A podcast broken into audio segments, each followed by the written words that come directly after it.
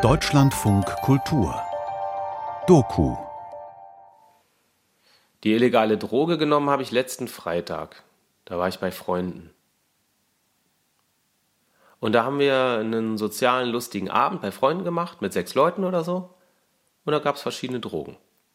Das macht schon echt Spaß. Also es macht schon wirklich Spaß, aber man, ich kann es halt so schwer beschreiben. Es ist halt einfach, man fühlt sich halt super gut. Man guckt sich im Spiegel an und denkt, ich sehe so super gut aus. Also, das ist eine WG, die nehmen gern Drogen, nehmen viel Drogen.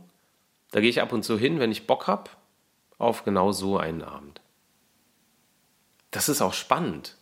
Aber da wohnen wollte ich nicht. Das äh, würde mir nicht gut tun. Das ist wie, wenn die Alltagsrealität ist, so eine Musik, so eine, weiß ich nicht, so eine Fahrstuhlmusik, die man halt so hört. Und wenn du konsumierst, dann kommt der Bass. Und da haben die dann eine ganz große Glasplatte, die liegt in der Mitte. Und dann haben die verschiedene Sektionen auf der Glasplatte, die sind abgetrennt, damit man keine Verwechslung hat. Und dann hörst du diese scheiß Alltagsmusik gar nicht mehr so. Dann beamt dich der Bass und du hörst und bist nur noch im Bass und du hörst gar keinen Gedudel nebenbei. Ja, ja, ja. Da ist so eine Tür, die hat man so aufgemacht und die bleibt jetzt auch auf. Und ich wusste gar nicht, dass dahinter noch eine Tür ist. Und jeder, der was spenden will, sozusagen, packt ein bisschen Drogen in eine Sektion. Dann gibt es eine Coke-Sektion, eine Speed-Sektion, eine Ketamin-Sektion. Ja, wenn man den richtigen Trip hat, in, in den richtigen Umständen, dann kann es fantastisch sein. Und dann nehmen Leute die Drogen und unterhalten sich. Und es kann auch Leute wirklich nachhaltig zerschießen, so. Dass sie irgendwo reingehen und nicht mehr rausfinden aus diesem, dieser Welt für viele Jahre eventuell. Die allerwenigsten, die hier von sich erzählen, hatten wegen ihres Drogenkonsums schon mal ein Problem mit der Polizei. Cannabis ist an mir vorbeigegangen, weil ich super viel Schiss davor hatte, etwas Illegales zu machen. Damit es so bleibt, werden, so die Bedingungen, keine Namen genannt. Weil ich einfach, ja, dachte, dass Regeln, die Erwachsene machen, Sinn ergeben und gut für mich sind. Und, und ich habe immer irgendwie, genau, ich hatte irgendwie so eine Angst vor dem, ich will nicht die Kontrolle verlieren.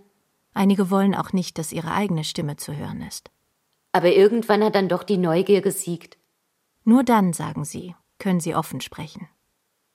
Die Drogen. Ich habe immer das Gefühl, jeder nimmt Drogen. Die Drogen, die lassen. Wie eine Wolldecke. So, wie so eine kuschelige Wolldecke. Lass mich so ein bisschen nicht so der Sklave meiner selbst sein, sage ich jetzt mal. Du hast eine extreme Euphorie, ein extremes, unglaubliches Glücksgefühl. Also, wie ich es noch nie erlebt habe. Die anderen Versionen der Welt. Also wenn deine normale Skala von 0 bis 10 ist, von wie gut du dich fühlst an einem normalen Tag oder wenn was Schönes passiert, dann bist du plötzlich bei 20. Vom Konsum illegaler Drogen. Der beste Moment, den ich je erlebt habe. Das kann nicht mehr schöner werden. Die Musik ist so spannend und so toll, wie du sie noch nie erlebt hast. Und das Tanzen ist völlig anders. Und wenn du es nicht richtig verdünnst, Feature von Jörn Klare. dann fixst du deinen Organismus einfach komplett. Ja. Es ist mehr oder weniger schon irgendwie auch ein Grundbedürfnis, irgendwie in Altered States quasi zu kommen und irgendwo mal über die Grenzen des ähm, Alltäglichen quasi hinauszugehen. Und Menschen haben dieses Bedürfnis und sie werden dem auch nachgehen. Ja, was ist schlecht daran? Hm. Also ich glaube, es ist alles gar nicht schlechter oder besser als Alkohol, ehrlich gesagt. Und ich glaube sogar, dass manche Substanzen ähm, weniger schädlich sind als Alkohol. Es gibt ja auch den Spruch so, die Drogenpolitik wird von Alkoholikern gemacht. Wir Kinder vom Bahnhof Zoo habe ich halt gelesen. Je nachdem, wie viel man nimmt und wie stark die Erfahrung ist, desto mehr Filter werden auch beiseite geschoben. Ich habe mir jetzt mit zwölf nicht vorgestellt, dass ich selber mal Drogen nehme, aber ich mochte irgendwie dieses, sich damit zu beschäftigen. Ähm, und dadurch erhält man eben Zugriff auf andere Aspekte des Bewusstseins. Was sehr, sehr schön sein kann, auf jeden Fall. Auch manchmal sehr überwältigend. Und einem wurde ja auch als Jugendlicher immer vermittelt, jemand, der irgendwelche Drogen konsumiert, ist gleich ein Junkie. Oder man hatte, man hat ja so beigebracht bekommen, halt, nimm keine Drogen, du wirst sofort abhängig und das ist alles ganz furchtbar. Und das habe ich natürlich, als ich so jung war, auch gedacht, dass das wirklich stimmt. Es ist halt auch, hat auch so einen ganz eigenen Sog. Also wenn du, wenn du einmal quasi eine Line gezogen hast, dann ziehst du auch irgendwann noch eine. Sie sind zwischen Anfang 20 und Ende 50. Ich würde tatsächlich sagen, ersten richtigen, richtigen Rausch mit 32. Was sind die dunklen Seiten, was sind die Schattenseiten? Also ich frage mich auch oft, warum es so viele Leute so sehr anzieht. Und ich würde sagen, die Schattenseiten sind sehr subtil und langfristig und nicht auf körperlicher Ebene. Und warum so viele Leute es auch nicht unbedingt schaffen, damit positiv umzugehen, das ist ja, muss man ja auch sehen. Ich hatte einen Freund, bei dem ist es schiefgegangen. Sie arbeiten bis auf einen Studenten für Behörden, Kliniken, Konzerne, soziale Träger. Wenn man sowas genommen hat, weiß man erstmal, wie glücklich man eigentlich sein kann. Als Jurist, Naturwissenschaftlerin, Chirurgin, Gärtner Managerin, Krankenpfleger, Sozialarbeiterin.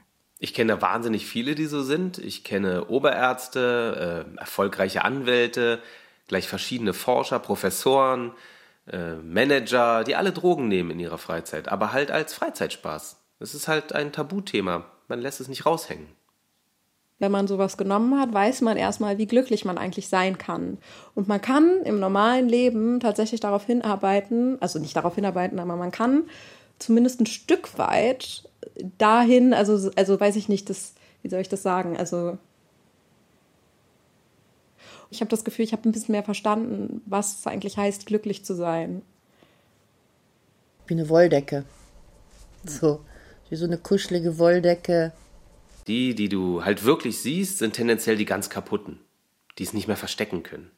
Das verändert natürlich dein Bild davon. Sie zahlen Steuern. Ein paar sind promoviert, haben Familien, Rentensparpläne und alle möglichen Versicherungen. Jemand, der wie ich seinen Drogenkonsum, naja, relativ unauffällig in den Alltag integriert, der lässt es ja nicht raushängen. Meine Kollegen wissen nicht, dass ich Drogen nehme. Ich muss es nicht zeigen, weil ich mein Leben genug im Griff habe.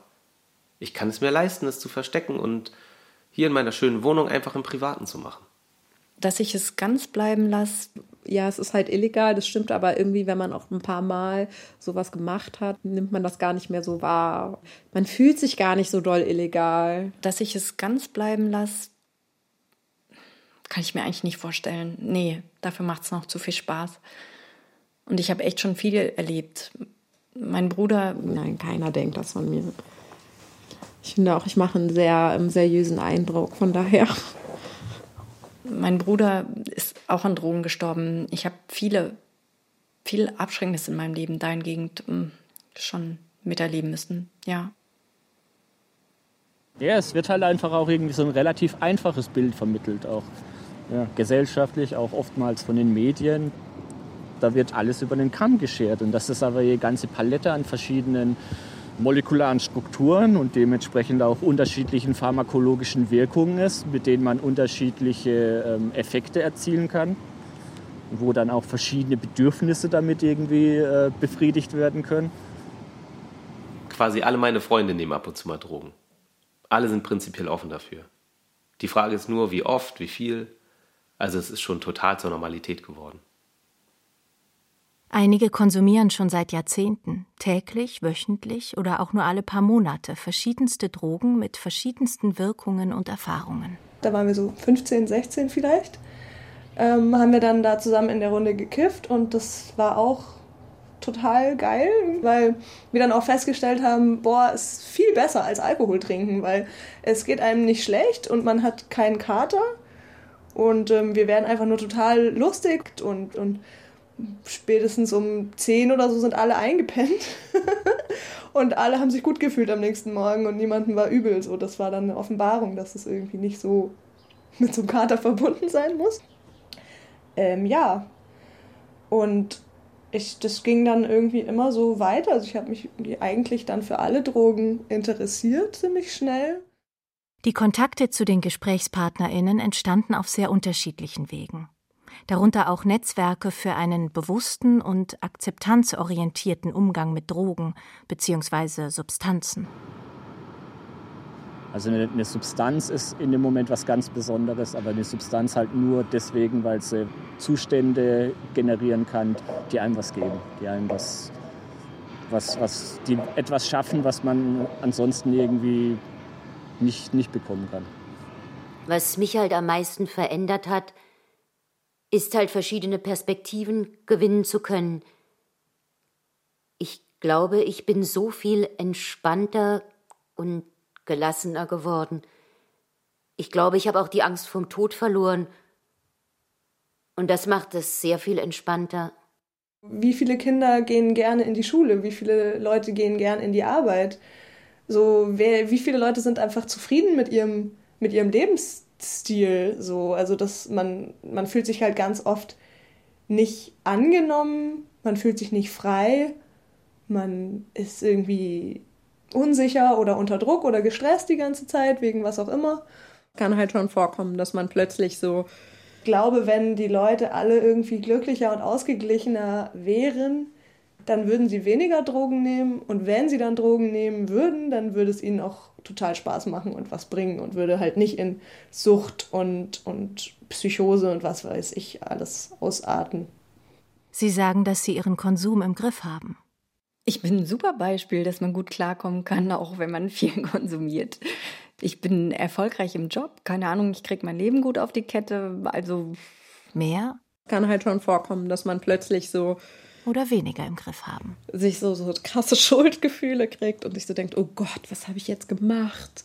oh Gott, ich darf das nie wieder machen, oh Gott, oh Gott. Und der Gedanke von diesem, ich darf das nie wieder machen und dann aber die Vorstellung, es nie wieder zu machen, ist in dem Moment dann ganz furchtbar. Und dann denkt man, oh nein, was passiert mit mir? Also klar, das ist schon, ist schon so ein gewisser Suchtfaktor, glaube ich. Hat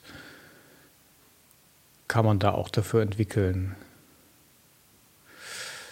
Ja, auch das glaube ich, habe ich jetzt, habe ich wahrscheinlich schon, aber also in keinster Weise, wie sich, wie man sich jetzt irgendwie Drogenabhängige vorstellt oder so. Nein.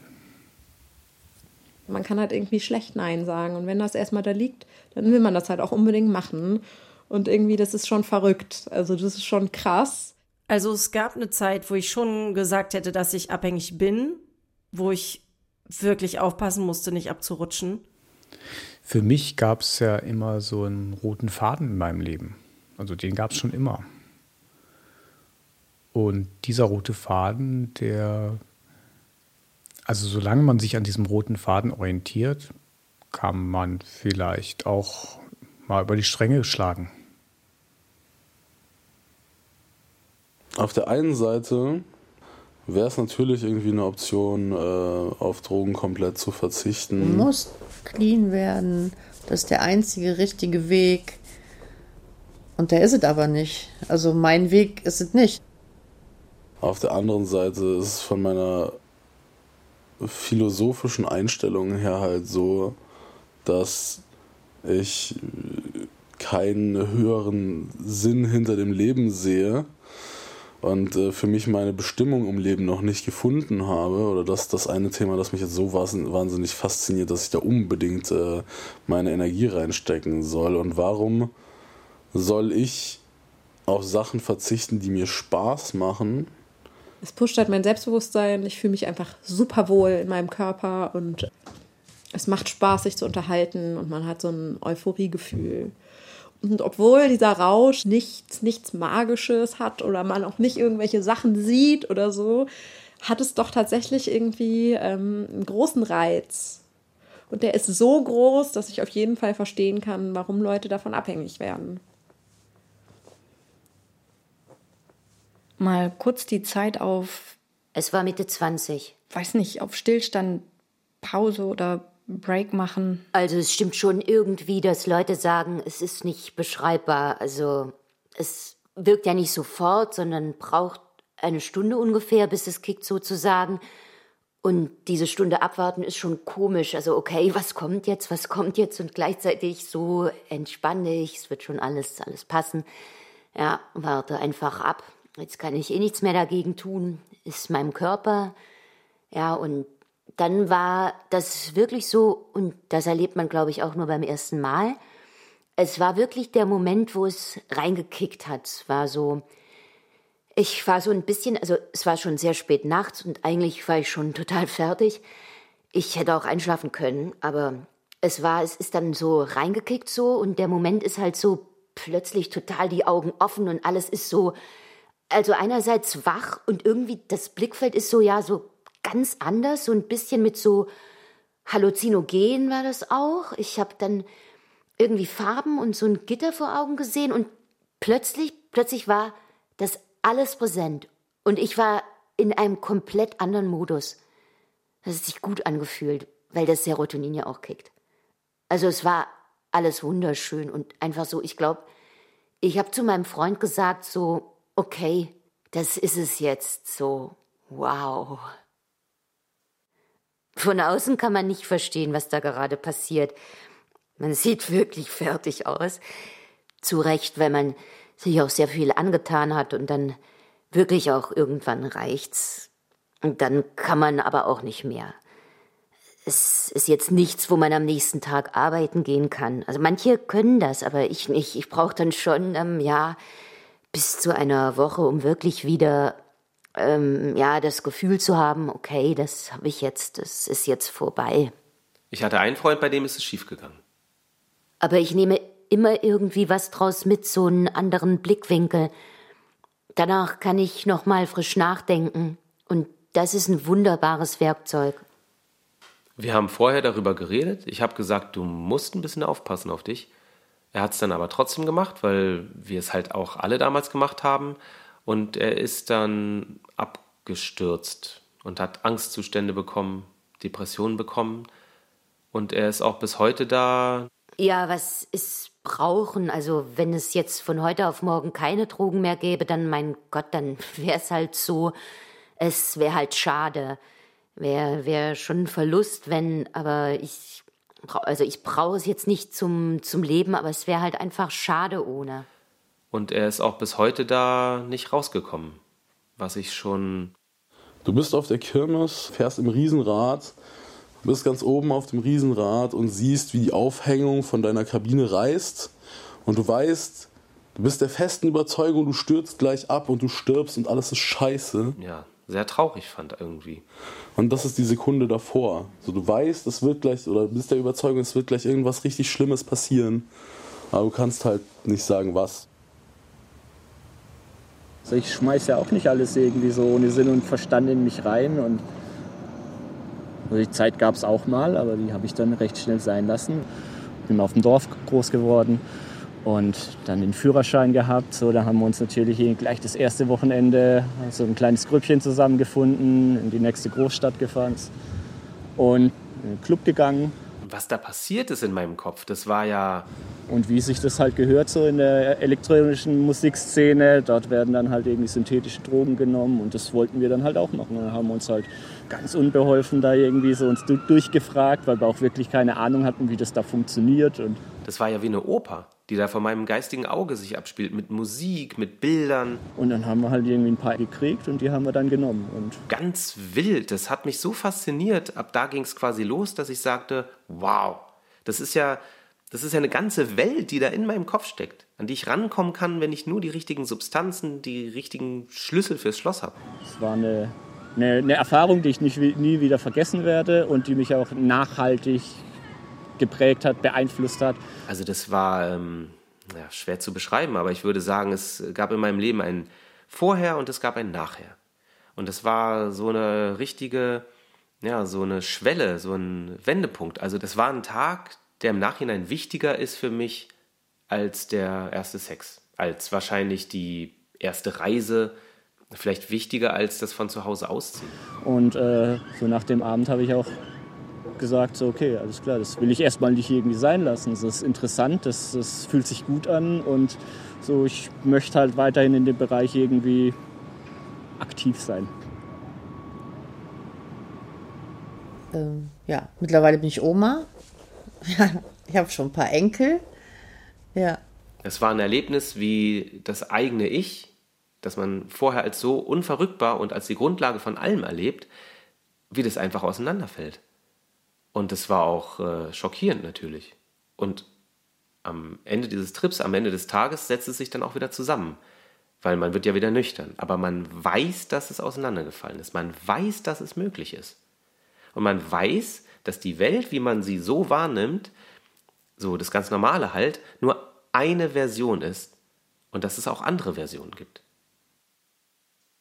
Apfelkorn. ja, ich glaube, ich war 14 oder 15 und auf einer Fete und war völlig besoffen mit Apfelkorn. Seitdem packe ich das Zeug nicht mehr an. Habe ich nie mehr getrunken danach. War so elend. Und äh, das hat mich unglaublich beeindruckt und hat in mir auch schon so äh, eine Skepsis gestartet, auch eine Neugier von, wow, was da noch alles gibt hinter den Kulissen sozusagen der Welt. Also es war mein allererster Rausch. Und danach ähm, kamen dann Sachen wie Kiffen, LSD, Speed.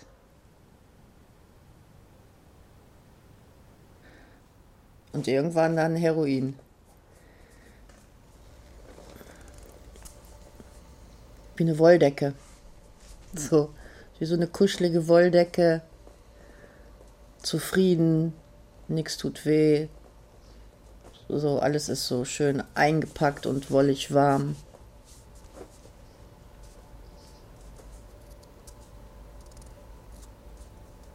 Ja, angenehm.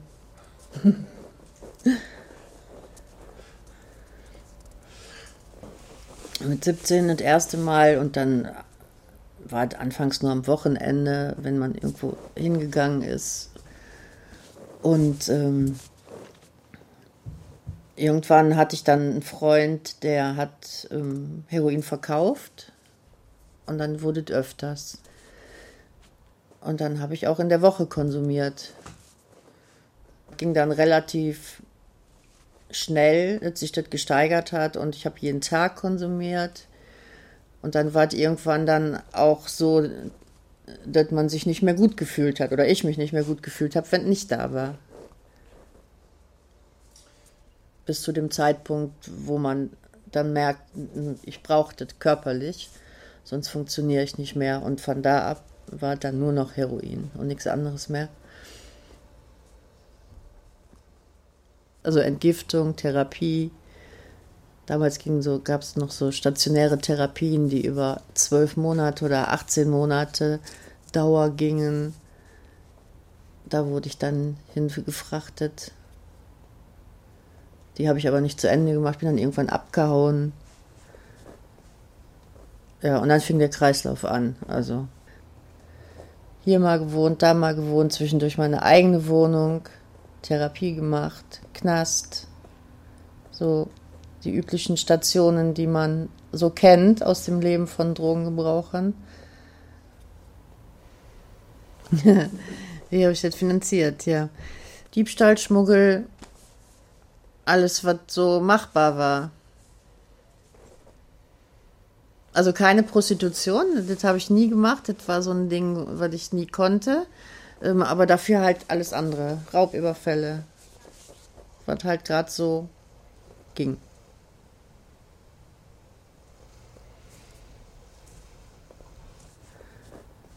Und dann wurden mir die Kinder ähm, entzogen vom Jugendamt und von meinen Eltern damals. Da war für mich erstmal so die Welt zu Ende. Es gab mal so einen Moment, da lag ich auf dem Boden äh, neben so einem Floor auf dem Festival, hab so in den Himmel geguckt. Wie eine Wolldecke. Und hab irgendwie durch alles durchgesehen auf den Grund des Seins auf eine Art und Weise so und halt gefühlt, was für eine äh, kraftvolle, strahlende Energie davon ausgeht. Und ähm, das ist eine Sache, die kann man, kann ich jetzt nicht einfach so mit äh, Fingerschnippen wiederherstellen, aber ich habe es erlebt und weiß, dass es da ist. Ja. Ich bin super glücklich, dass ich einfach entdeckt habe, was, was Drogen können. Ich, es gibt immer die Möglichkeit, irgendwie äh, Türen aufzumachen und es äh, macht alles spannend und äh, lebendig, so in meinem Inneren. Ja. Ich habe dadurch erst gemerkt, wer bin ich ohne meine Ängste. Und das war so spannend, weil dann, als ich nüchtern, also wieder nüchtern, also was heißt nüchtern, ich war nicht drauf oder so, es fühlt sich nicht drauf an. Aber in dem Moment eigentlich schon, da habe ich dann gesagt, okay, spannend, jetzt weiß ich, woran ich arbeite. Eine Weile lang ging es gut. Und irgendwann hat es angefangen, ähm, mich wirklich ähm, zu entfernen von dem, was ich eigentlich bin. Also es hat mich halt wirklich ausgezehrt, nach und nach. Es hat nur ein paar Wochen gedauert, bis ich das dann losgeworden bin, weil ich erst einmal gemerkt habe, hey, was sind Ängste eigentlich? Man wächst da so rein in die Ängste, die man hat, und einfach, dass es mir den Unterschied gezeigt hat, was bin ich ohne, was ist möglich. Und zwar wie so ein Strudel. Es war wie ein Strudel, in den es mich gezogen hat und aus dem ich auch äh, aus eigener Kraft nicht so einfach raus konnte. Weil ich plötzlich gemerkt habe, ich brauche bestimmte Gedanken nicht. So, ich komme auch klar, wenn ich bestimmte Gedanken mir nicht mache. Das war wirklich so eine lebensverändernde Erfahrung, wirklich so von einem Tag auf den anderen. Und äh, je mehr man konsumiert, desto aufgekratzter wird man und desto fahriger und zittriger wird man auch innerlich. Im Endeffekt äh, hat sich das dann quasi gesteigert und gesteigert, bis ich halt eine, eine waschechte psychotische Episode hatte in diesem Raum hier. Ja, und das war, äh, das war krass. Da kommen wir vielleicht noch zum spannenden Punkt, dass ich eine extrem heftige Kindheit hatte mit psychischer Vernachlässigung, psychischem Missbrauch, 20 Jahre lang echt. Also ich habe meine Kindheit überlebt. Ich war suizidal und habe so die klassische Kindheit ähm, von jemandem, wo man sagen würde, okay, die Person wird drogenabhängig, wenn sie Drogen nimmt. Und ich glaube, ich bin ein gutes Beispiel dafür, dass das nicht so ist. Also es ist mir auch wichtig irgendwie, dass man, wenn man eine schwierige Kindheit hat und Drogen ausprobiert, dann nicht irgendwie quasi selber schuld ist, wenn es schief geht. So anders gesagt, ich verstehe, ich kenne diesen seelischen Schmerz, wenn äh, die Realität sozusagen, also das Nüchterne so viel schwerer zu ertragen ist, dass ich mir einfach nur noch wünsche, ich, ich will gerade auf Drogen sein, weil dieser seelische Schmerz, der ist einfach wirklich unerträglich.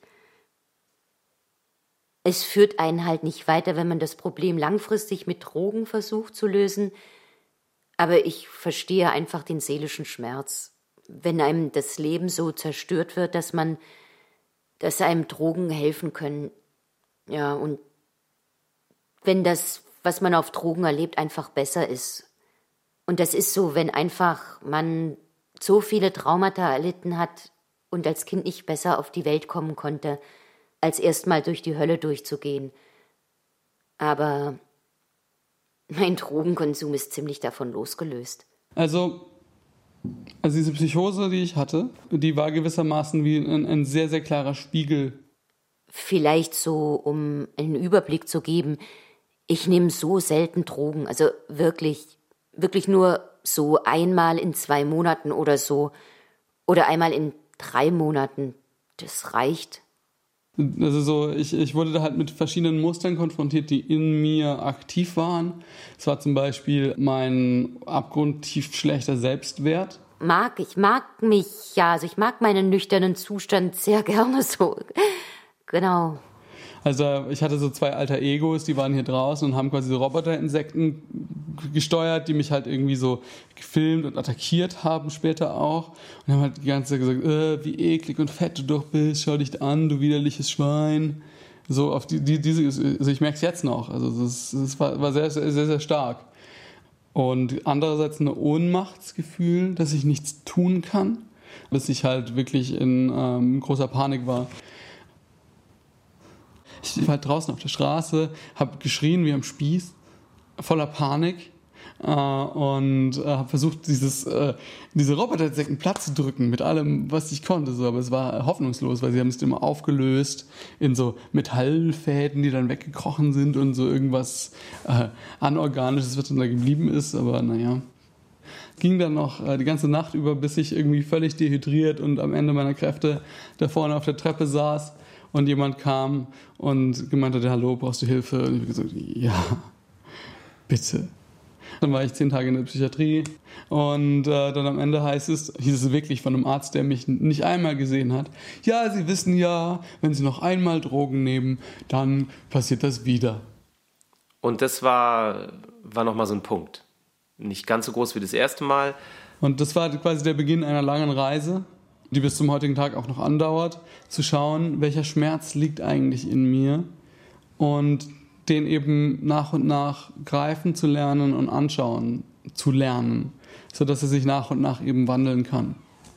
Ja, das war auch so ein Punkt, wo es ein Vorher und ein Nachher gab, weil das ist ein ziemlich emotionales Thema für mich, jetzt darüber zu reden. Äh. Ah. Genau, also und seitdem hat sich, glaube ich, also nach und nach, nicht sofort, aber mein, mein Bezug zu ähm, Drogen auch eben nachhaltig geändert. Also ich war mit meiner Freundin damals schon fünf Jahre zusammen. Ich war sehr tief in dieser Beziehung schon drin. Aber ich konnte noch nicht so richtig äh, hundertprozentig wirklich Ja sagen. Und so heiraten und Kinder stand schon so ein bisschen im Raum. Und ich äh, dachte mir auch schon vorher so, ja, irgendwie fühle ich mich da schon zu bereit zu, aber irgendwie fehlt noch was. Ich bin so ein bisschen so, ja, vielleicht ja, vielleicht nein. Und dann haben wir das genommen. Und ich bin jetzt quasi so irgendwo dazwischen. Also ich bin schon lange nicht mehr jetzt in diesem alltäglichen, ich will jetzt irgendwas konsumieren, um des Konsumierens willen, lalala, äh, drin. Aber ich bin halt ähm, schon immer, es macht mir immer noch Spaß und ich mache das auch noch. Ich habe es völlig unterschätzt.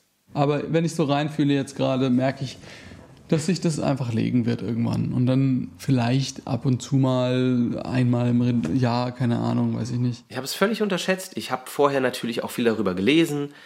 Aber ich dachte, gut, okay, Euphorie, Tanz, Nähe zu anderen Menschen, Tanz, Lust, ja, was man halt so liest darüber. Aber das, das hat mich, äh, also wie tief diese Droge ins Gefühlsleben eindringt wie radikal äh, das auch die Weltsicht ändern kann für ein paar Stunden und auch die Wahrnehmung von anderen Menschen, hat mich auch wieder völlig umgekegelt. Ist nicht zu Ende, nee. und das war dann so ein ganz großer Aha-Moment von grüner wird's nicht. Heroin, ähm, ja, ich kann es, weiß ich nicht, kann es nicht beschreiben. Knapp 40 Jahre begleitet mich die Substanz schon, Heroin. Nee, verfluchen tue ich nicht, auf keinen Fall.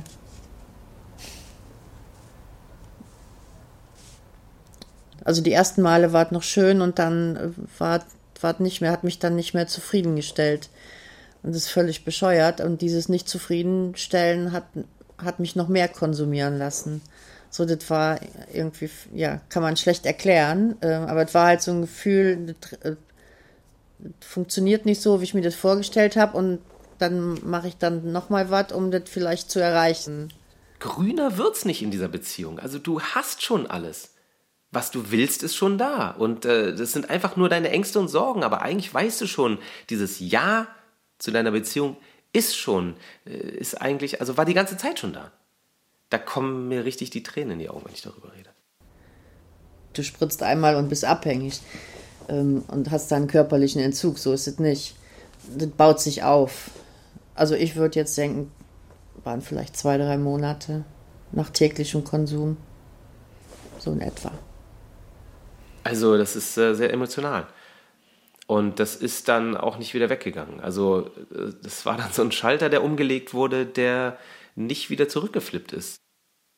Ähm, ich glaube, das hat eine, eine ganz, ganze Weile gedauert, bis ich das mal so im Kopf klar hatte. Ähm, eigentlich schaffe ich gar nichts mehr. Ja, das war bestimmt fast zehn Jahre. Man denkt ja immer irgendwie anders über sich, als andere das sehen. Und wir haben dann auf diesem Festival beschlossen zu heiraten und äh, haben das dann auch gemacht. Also ein Jahr später. Und wir haben schon gesagt, das ist totaler Wahnsinn, was wir hier machen. Äh, haben wir damals gesagt, okay, wir beschließen das jetzt hier, aber wir schlafen ein Jahr lang drüber. Und wenn wir es dann immer noch wollen, dann machen wir das. So vernünftig waren wir dann schon. Es war keine falsche Entscheidung. Zu dem Zeitpunkt. Ähm, und ich bin ähm, eine ganze Weile dann obdachlos durch die Gegend getingelt und habe da in so einer Notunterkunft für Drogengebraucher gelebt. Und dann ähm, bin ich halt in Methadon- oder Polamidon-Programm gekommen und dann habe ich mich so Schritt für Schritt stabilisiert und habe dann eine erste eigene Wohnung wieder gehabt, so dass sich das alles über die über Jahre, das ging nicht von heute auf morgen, dann so, so ein bisschen wieder alles gerade gesetzt hat. Ähm, also ich habe nicht, ähm, ich war nicht im Polamidon-Programm und dann war alle chic, sondern ähm, ich habe anfangs natürlich noch nebenbei konsumiert, äh, immer mal wieder, aber irgendwann hat sich das eingependelt und das Polamidon hat gereicht. Ähm, wenn ich sie nicht nehmen würde, hätte ich einen körperlichen Entzug weil die ersetzen ja das Heroin, zumindest ähm, soweit der Körper beruhigt ist, ähm, der Kopf nicht, der Kopf ist klar. Das ist eine Krücke. Damit bin ich arbeitsfähig, leistungsfähig. Ja, mir geht's gut damit. Härtere Drogen. Äh, Mit meinen Kindern ja. ähm, die nehmen keine Drogen. Ähm, die hatten ja ein gutes, ein gutes Negativbeispiel immer vor Augen. Also die wissen von meiner Geschichte natürlich. Ich habe den, ich weiß gar nicht, wie alt die waren, zehn, elf. Da habe ich äh, denen dann mal meine Geschichte erzählt, warum das alles so ist, wie es ist. Und dann ging es los mit Partydrogen, mit Techno, mit Clubs, mit Festivals. Da sind dann die Dämme gebrochen auch. Das meine ich jetzt nicht nur positiv härtere Drogen äh, hatte ich mein, mein, erstes, mein erstes Erlebnis. Bin sehr äh, lapidar an die Sache rangegangen äh, und habe mir einfach von dem damaligen Clubticker eine sehr hohe Dosis MDMA geholt. Mich überhaupt nicht damit auseinandergesetzt. Mir das einfach reingepfiffen. Mir hat niemand gesagt, dass es irgendwie eineinhalb Stunden dauert, bis es mal Peng macht sondern äh, das war natürlich auch eine Szene, wo Drogen halt äh, nicht so vorsichtig genommen werden wie das, was ich vorher erlebt hatte. Also habe ich gewartet und gewartet und gewartet, mich dann ins Taxi nach Hause gesetzt. Das Taxi fuhr um die Ecke und bam. Vorher habe ich Drogen eher so genommen, oh, ich lese mir da jetzt mal ein paar Monate was dazu durch und dann kaufe ich mir die und dann suche ich mir einen perfekten Ort mit perfekten Leuten und dann wiege ich das genau ab. Also so hyperkontrolliert auch irgendwie mit einer Intention. Und auf Techno-Partys, natürlich gibt es auch solche Leute, aber da gibt es eben auch viele Leute, die nehmen fünf Sachen gleichzeitig und wissen überhaupt nicht, wie viel von allem und wo sie es herhaben. Und äh, das ist schon, schon krasser. Also einfach auch mehr auf Rausch bedacht, auf Hedonismus, auf den Abend. Das war eine richtig, richtig unangenehme erste Erfahrung mit äh, härteren Drogen. Und ich kann mich auch noch erinnern, als ich vom Taxi zur Haustür gestolpert bin, dass ich rezitierte, ich nehme nie wieder harte Drogen, ich nehme nie wieder harte Drogen. Was ist das für eine Scheiße? Also es war so eine hohe Dosis, ich hatte gar keine richtige Kontrolle mehr über meine Gliedmaßen. So. Die haben so ein bisschen hin und her gezappelt, weil der Bewegungsdrang zu hoch war. Und es führt halt schon dazu, dass man auch ein bisschen den Respekt verliert. Also kann dazu führen. Also das erste Mal Speed war noch so eine Riesensache, eine Riesenentscheidung und boah, mache ich das jetzt? Das hundertste Mal Speed war dann so, pff, okay, Speed nehme ich jetzt auf, wie jemand einen Kaffee trinkt. Und wenn man dann hundertmal Speed genommen hat, dann, wenn dann jemand Koks auf den Tisch legt, die ersten Male habe ich auch gesagt, Koks, nee, um Gottes Willen, Scheißdroge. Macht super abhängig, ethisch total bedenklich. Südamerika, ganze Länder werden ins Elend gestürzt dafür, dass wir hier unsere Lines ziehen können, mache ich nicht. Und irgendwann dachte ich, also komm, jetzt machst du es, probierst es doch mal. Und da ich drei, viermal die, die Situation hatte, dass ich weggeklappt bin, ist mir halt dann bewusst geworden, was ich hier dauerhaft mir selber für einen Schaden zuführe, wenn ich das äh, weiter betreibe. Und äh, da führt dann so eins zum anderen. wenn man dann viel Speed nimmt und man kommt nach Hause und kann nicht mehr schlafen, das erste Mal denke ich mir vielleicht noch, naja, dumm gelaufen, nächstes Mal nehme ich vielleicht weniger Speed. Und irgendwann denkt man, naja, ich könnte jetzt auch ein Beruhigungsmittel nehmen, um zu schlafen. Und irgendwann wird es dann völlig normal. Und wenn man Speed nimmt, natürlich, dann nimmt man auch das Beruhigungsmittel. Das ist ja das Yin und Yang sozusagen. Ist schon so ein bisschen, kann ein slippery slope sein. Man kann da abrutschen. So, also es wird schnell Normalität, dass mal irgendjemand abklappt und irgendwie einen Krampfanfall im Club hat. Es wird genauso schnell Normalität, dass mal jemand im Krankenhaus gelandet ist von seinen Freunden. Und da redet aber keiner drüber. So. Wenn alle Leute um einen herum etwas völlig Wahnsinniges, Gefährliches, Selbstzerstörerisches machen, aber die alle Spaß daran haben und alle machen das, dann ist es normal. Man kann da schon tief reinfallen in solche Szenen, würde ich schon sagen. Eine Freundin von mir kommt aus dem Krankenhaus, acht Stunden später wieder raus, auf die Party zurück. Also die erste Frage war so, ja, wollen wir mal ballern gehen? Für mich sind die Psychedelika keine Spaßdrogen. Also der Sinn, wenn ich Psychedelika nehme, da gehe ich da tendenziell rein mit der Erwartung von, heute wird es vielleicht schlimm. Aber nächste Woche werde ich froh sein, dass ich es gemacht habe. Also ich gehe da rein mit der Erwartung, dass... Hm. Ähm. Aber wann habe ich das letzte Mal konsumiert? dass es irgendwie Klarheit bringt, dass ich äh, so ein bisschen so eine Art Reset von meinem System mache, von meinem Kopf, dass ich Einsichten bekomme über Dynamiken in meinem Leben, wo ich vielleicht den Wald vor lauter Bäumen nicht gesehen habe, sowas. Das ist nicht zu Ende, nee. äh, ich erwarte unterm Strich, dass ich ein, ein paar Wochen nach den Erfahrungen gesünder bin und gesünder lebe als vorher. Und deshalb mache ich es. Du musst clean werden. Das ist der einzige richtige Weg und der ist es aber nicht. Also mein Weg ist es nicht. Es hat nie funktioniert. Mein ganzes Leben lang nicht funktioniert. Und jetzt habe ich einen Weg, der funktioniert. Also wenn ich Bock habe, dann hole ich mir morgen was und dann ist es aber übermorgen wieder vorbei. Ich habe ähm, keine Venen mehr. Ich könnte gar nicht mehr spritzen. Die habe ich mir alle kaputt gemacht. Und ähm, jetzt inhaliert man, also man raucht ein Blech, so nennt sich das, wird auf Alufolie heiß erhitzt und den Dampf zieht man dann ein mit so einem Röhrchen.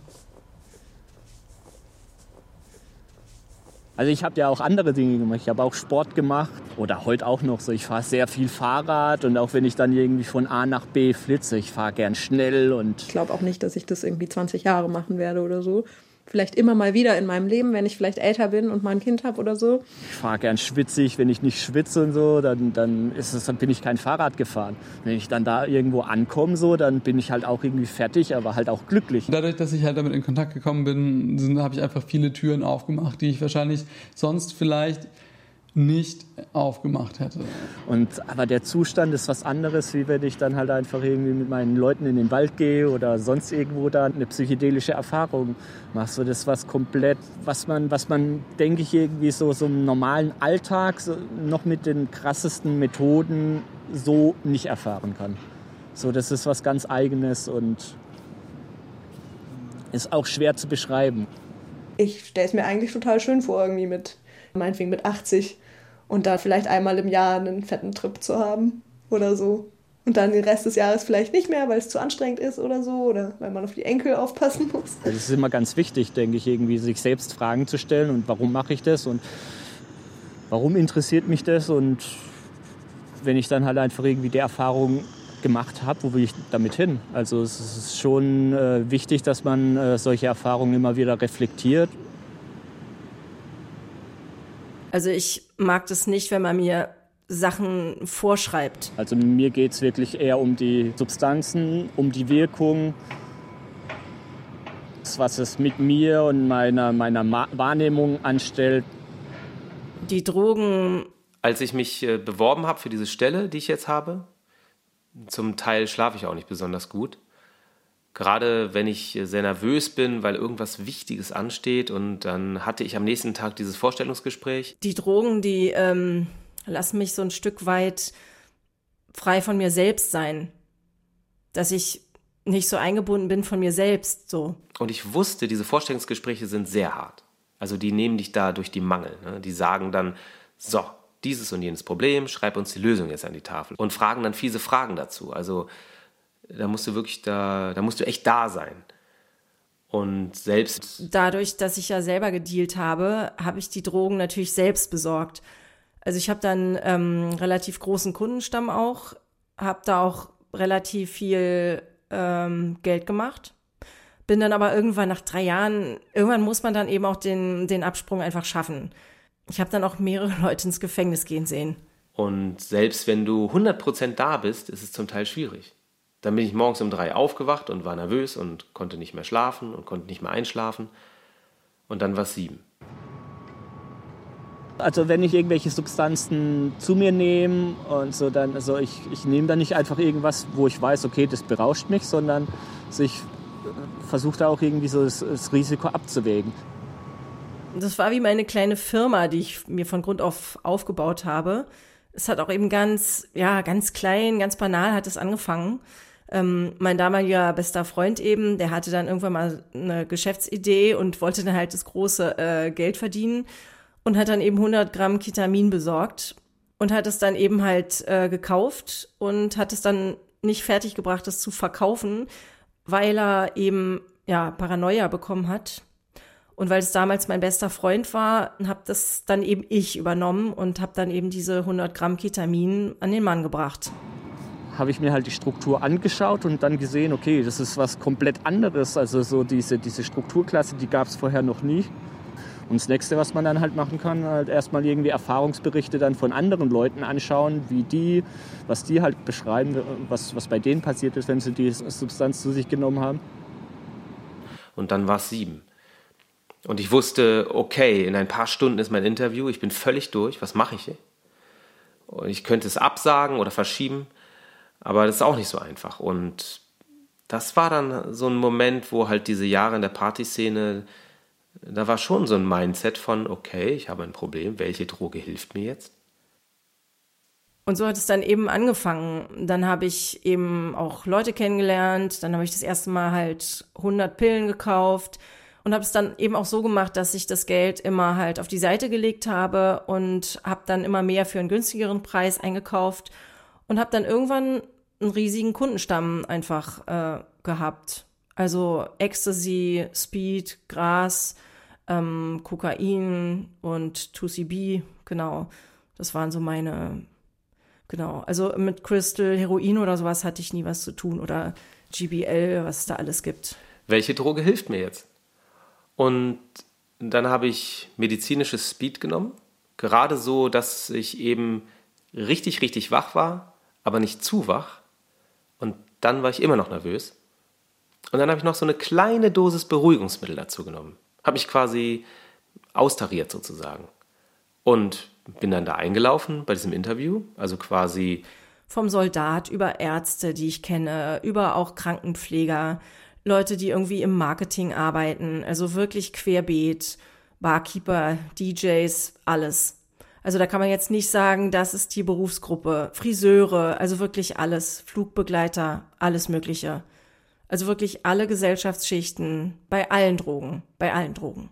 Quasi hellwach auf Speed, aber gleichzeitig auch komplett ruhig auf diesen Beruhigungsmitteln. Und dann habe ich dieses Interview easy, easy geschafft. Die haben mich eingestellt und mein Chef hat später auch noch gesagt, er war so beeindruckt von diesem Interview, weil er extra seinen fiesesten Interviewer sozusagen geholt hat, der mich da durch die Mangel drehen sollte. Und ich wäre ja völlig unbeeindruckt gewesen. Das war auch wirklich, ich habe immer gesagt, mein kleines Baby. Ich habe ja wirklich mit 100 Pillen angefangen und irgendwann habe ich 5000 auf einmal gekauft. Also ähm, ich habe ja auch wirklich gearbeitet. Gerade das Dealen, ähm, das wird auch oft mal so abgetan. Das ist ja leicht verdientes Geld. Das war ein wirklich harter Knochenjob.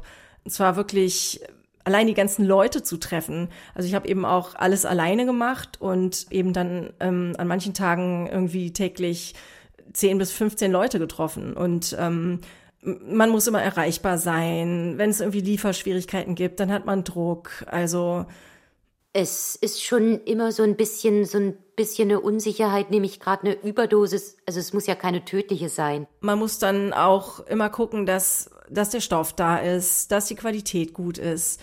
Also es war jetzt schon auch, ja, es war ein Fulltime-Job eigentlich. Es war auch wirklich echt anstrengend. Das wird, glaube ich, oft auch unterschätzt. Also Drug-Checking wäre natürlich toll, wenn man nicht weiß im Endeffekt, was ist drin oder das ist sehr schwer mit den Informationen, die man hat, Risiken zu reduzieren. Ich finde es halt schade, weil es halt einfach, ja, man halt dadurch auch was verpasst, weil es einfach schön sein könnte. Es könnte sehr sicher sein und das wird einem halt verspielt. Man generiert Momente, besondere Momente, sehr, sehr intensive Momente. Das Leben hat halt einfach so viel mehr zu bieten und das ist schon, was einem Drogen zeigen können.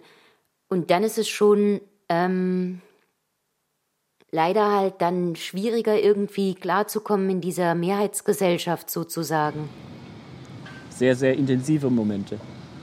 Ich glaube, das bringt uns sekundäre Schwierigkeiten, weil man dann irgendwie sich da so einpendeln muss, wie man den Kompromiss findet zwischen dem, was Drogen einem halt geben können und dem, was aber trotzdem Alltag und Notwendigkeiten sind.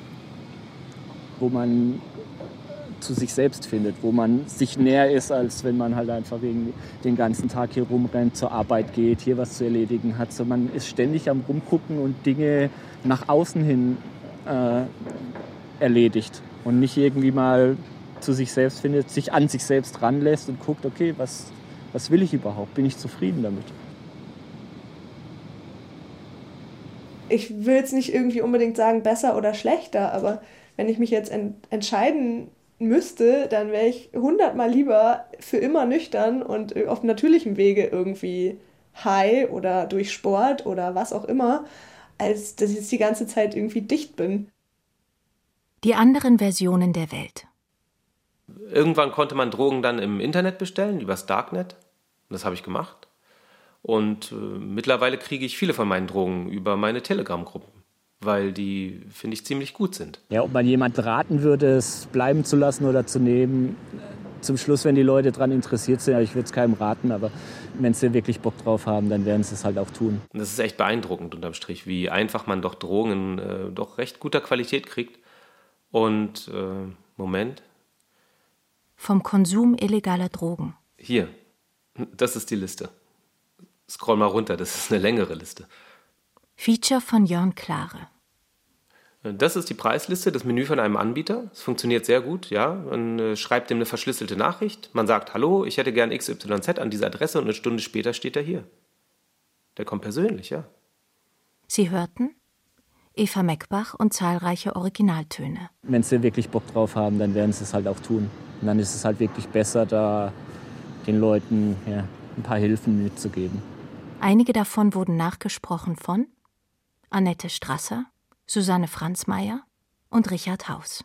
Und äh, dann siehst du ja hier, da gibt es 3000 Abonnenten. Ton Jan Fraune. Regieassistenz Lena Demke. Regie Cordula Dickmeis. Es gibt hunderte von diesen Gruppen. Das ist nicht nur diese eine, sondern das explodiert. Produktion Deutschlandfunk Kultur 2022